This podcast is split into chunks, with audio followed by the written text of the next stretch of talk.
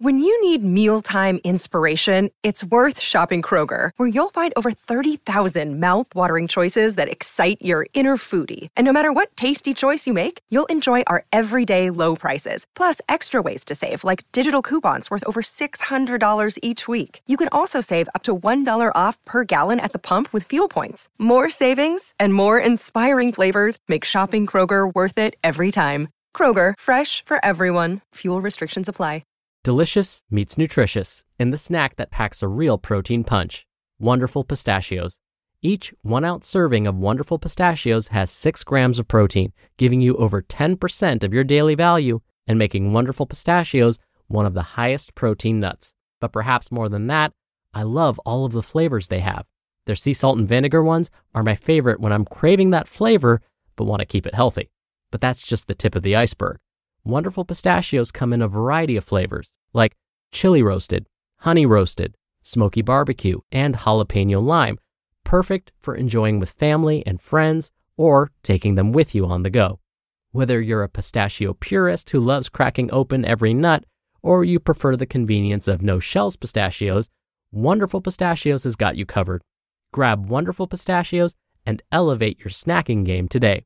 So fill up with a healthy snack when hunger strikes. Visit wonderfulpistachios.com to learn more. That's wonderfulpistachios.com. It's another Q&A edition of Optimal Health Daily, episode 400, and I'm Dr. Neil Malik. Hey there, a very happy Friday to you and welcome to another Q&A edition of Optimal Health Daily, where I answer your health questions related to fitness, diet and nutrition, and lots more. You send in the questions and I answer them for you. And like I always say, I want this to be a place where I kind of bust any of those myths that are out there. I want you to be able to come here, listen to this podcast, and hear the truth. And what do I base the truth on? I look at the data, I try and look at research, because really that's what's most important. It's what do good studies say about your particular question? That's how we can bust through some of these myths and really get to the heart of what's going on. And if this is the first time you're listening to this podcast, just a little bit about me. I have my doctorate of public health degree with an emphasis in chronic disease prevention and nutrition. I also have my master's in public health with an emphasis in health education and health promotion. I'm a registered dietitian nutritionist, a certified health education specialist, and a certified exercise physiologist or personal trainer. So needless to say, health and wellness are my passions. And I love this part of the show because the Q&A portion allows me to help you. So, with that, let's hear today's question as we optimize your life. Hi, Optimal Living Daily. I listen to your show pretty much every day while I work in podcast form. And I have a question regarding autoimmune diseases that I'm sure a lot of people are struggling with these days. I am perplexed as to what is a better dietary approach. I have heard great things about the autoimmune protocol paleo, but it involves a lot of, it seems to me, meats, proteins, high fat, um, good for you fats, and there are a lot of good advantages to it. In fact, I've studied a little bit further into ketosis and the benefits of it for burning fat instead of sugar or glucose. However, I think that eating a lot of meat products is really tough on your system hard to digest. You have to break it down for the amino acids that your body needs. And I was raised plant-based and really kind of have a belief system around it as to why it's healthier. I was raised a Seventh-day Adventist, not in a blue zone. So I go back and forth as to which is a better approach for treating my autoimmunity, which happens to be Hashimoto's. If you have anything for me or any direction I can go, any tips, any information to search out, Thank you. I love your show. Thank you for your question, Shell. And thank you for listening every day and for your kind words. I'm so glad that you found us, and I'm so glad that what we're doing is helping you. So, in regards to your question, I agree that it does seem as though more folks are suffering from autoimmune related diseases or conditions nowadays. But for some of these conditions, it's not always clear whether the actual numbers of those suffering has increased or whether the improvements in medical technology have allowed doctors to more accurately diagnose these conditions.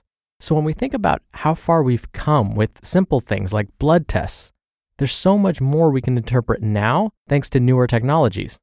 But regardless of all of this, you're right that diet can play a critical role when it comes to managing autoimmune conditions.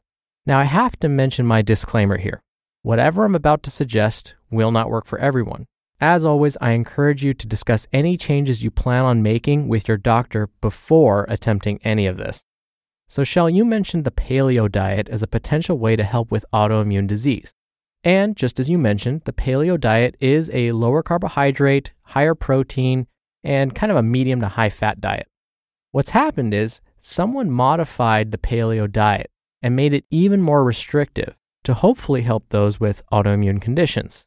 But here's the problem there are many versions of this new, more restrictive paleo diet, and each of those claim to help with autoimmune diseases. So, some versions of this protocol will say you need to remove grains, beans, soy, peanuts, dairy, and vegetable oils from your diet. Whereas other versions will say you also need to remove fruits, or yet other versions will say avoid eggs. But again, not all say the same thing. So it's difficult to know which one you're supposed to follow. Now, Shell, you mentioned a key phrase in your question. You called the paleo diet a kind of elimination diet. And you're right that paleo is a type of elimination diet because, like I said, it requires you to eliminate certain foods from your diet. Now, I'm going to blow your mind here. Stick with me.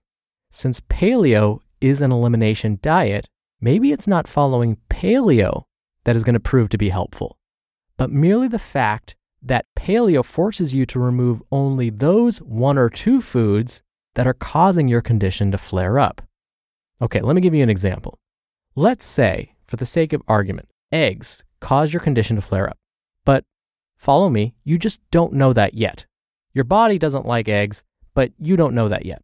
So, you're still not sure which food or foods is actually causing you to feel worse.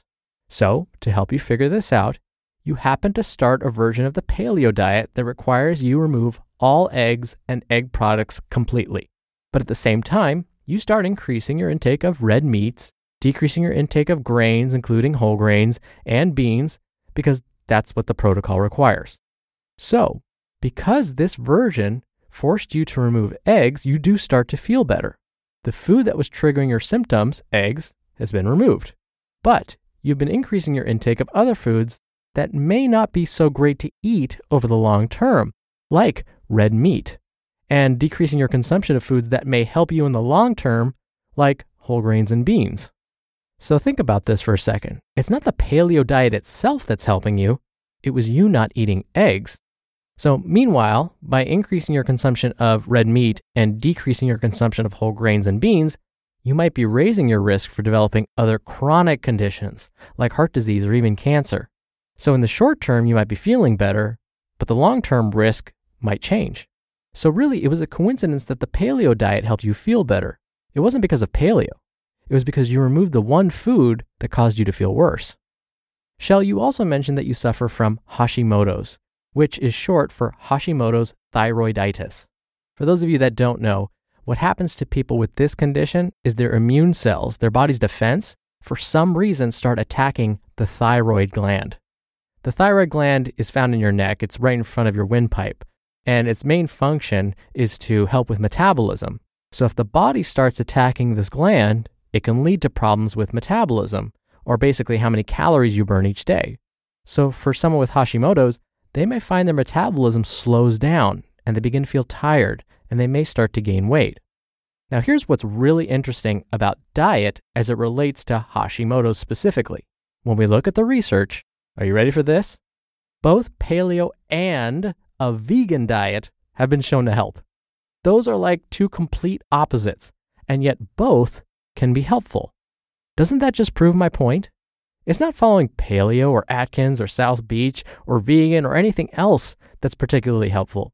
It's the fact that by coincidence, those diets might just force you to remove the one or two foods that trigger your symptoms. The other restrictions, again, might actually negatively affect your health in other ways over the long term. A side note what we do know about Hashimoto's is that it's good to avoid these foods specifically cauliflower, broccoli, bok choy, and cabbage. That's because these foods can aggravate the thyroid for those with this specific condition. If you're otherwise healthy, no need to avoid those. Okay, so what should you do? The first thing I would recommend is before even changing your diet, keep a food diary along with a record of your symptoms. So, anytime you eat or drink something, write down the date, the time, and what you ate or drank. If you can also include a guesstimate of how much you consumed, that would be helpful too. So keep this food diary with you at all times. Whenever you begin experiencing a flare up of your symptoms, write that down in the diary. Describe the symptoms in as much detail as you can. Were you feeling any pain? Where? Was it cramping you were experiencing? Where? Did you have a skin reaction? What did that look like? For those kinds of reactions, if you can use your phone to take a quick photo, that'd be even better. You get the idea. So, by doing this, it will allow you to find any patterns between the foods you ate and the appearance of symptoms. That way, you can focus on just eliminating those one or two foods instead of following a really restrictive diet for no reason. Also, don't forget about other lifestyle factors that can contribute to a flare up of autoimmune conditions. Stress, for example, is one of the most common reasons people tend to flare up. Getting adequate sleep is also important. This allows your body's healthy cells to rejuvenate and keep that autoimmune condition in check. So, again, yes, diet is important, but don't forget about those other lifestyle factors too. We're driven by the search for better, but when it comes to hiring, the best way to search for a candidate isn't to search at all. Don't search, match with Indeed. Indeed is your matching and hiring platform with over 350 million global monthly visitors and a matching engine that helps you find quality candidates fast. Ditch the busy work. Use Indeed for scheduling, screening, and messaging. 93% of employers agree Indeed delivers the highest quality matches compared to other job sites. One of the things I love about Indeed is that it filters out incompatible applicants. So when you're hiring, the process is much faster, and you only have to consider applicants that are already likely to be a great fit. And listeners of this show will get a $75 sponsored job credit to get your jobs more visibility at indeed.com slash health. Just go to indeed.com slash health right now and support our show by saying you heard about Indeed on this podcast. Indeed.com slash health. Terms and conditions apply. Need to hire? You need Indeed. Thank you again for the question, Shell. You'll be entered into a very small raffle every month to win a book. And if you want to be in the raffle, send me a question. To do that, just come by oldpodcast.com. Once you're in and on the main site, there's a red bar along the side of the page that you can click on and record right from your computer's microphone. It's really easy, and you can even play back your message and do retakes before sending it in. Or if you want to do it the old fashioned way, you can call it in. The number is 61 I love OHD. Both methods are in this episode's description that you can find at oldpodcast.com. If you can believe it, that's 400 episodes of Optimal Health Daily, and that's all because of you. So I thank you for listening. Thank you for your continued support. Have a wonderful weekend, and I will be back here on Monday where your optimal life awaits. Hello, Life Optimizer. This is Justin Malik, creator and producer of this show and Optimal Living Daily, the brother podcast of this one. Literally, I'm Dr. Neil's brother. If you like the format of this show, you'll love Optimal Living Daily too, where I also read to you from blogs, but cover other topics like personal development, finance, and minimalism from bloggers like Derek Sivers, The Minimalists, Zen Habits, and many more. So for more amazing content read to you for free, come subscribe to Optimal Living Daily too, and together we'll optimize your life. You've been listening to Optimal Health Daily. Be sure to hit the subscribe button to stay up to date on each new episode and head to oldpodcast.com. That's oldpodcast.com for a free gift, as well as more actionable tips and resources to help you maximize your potential. Thanks for joining us, and remember, your optimal life awaits.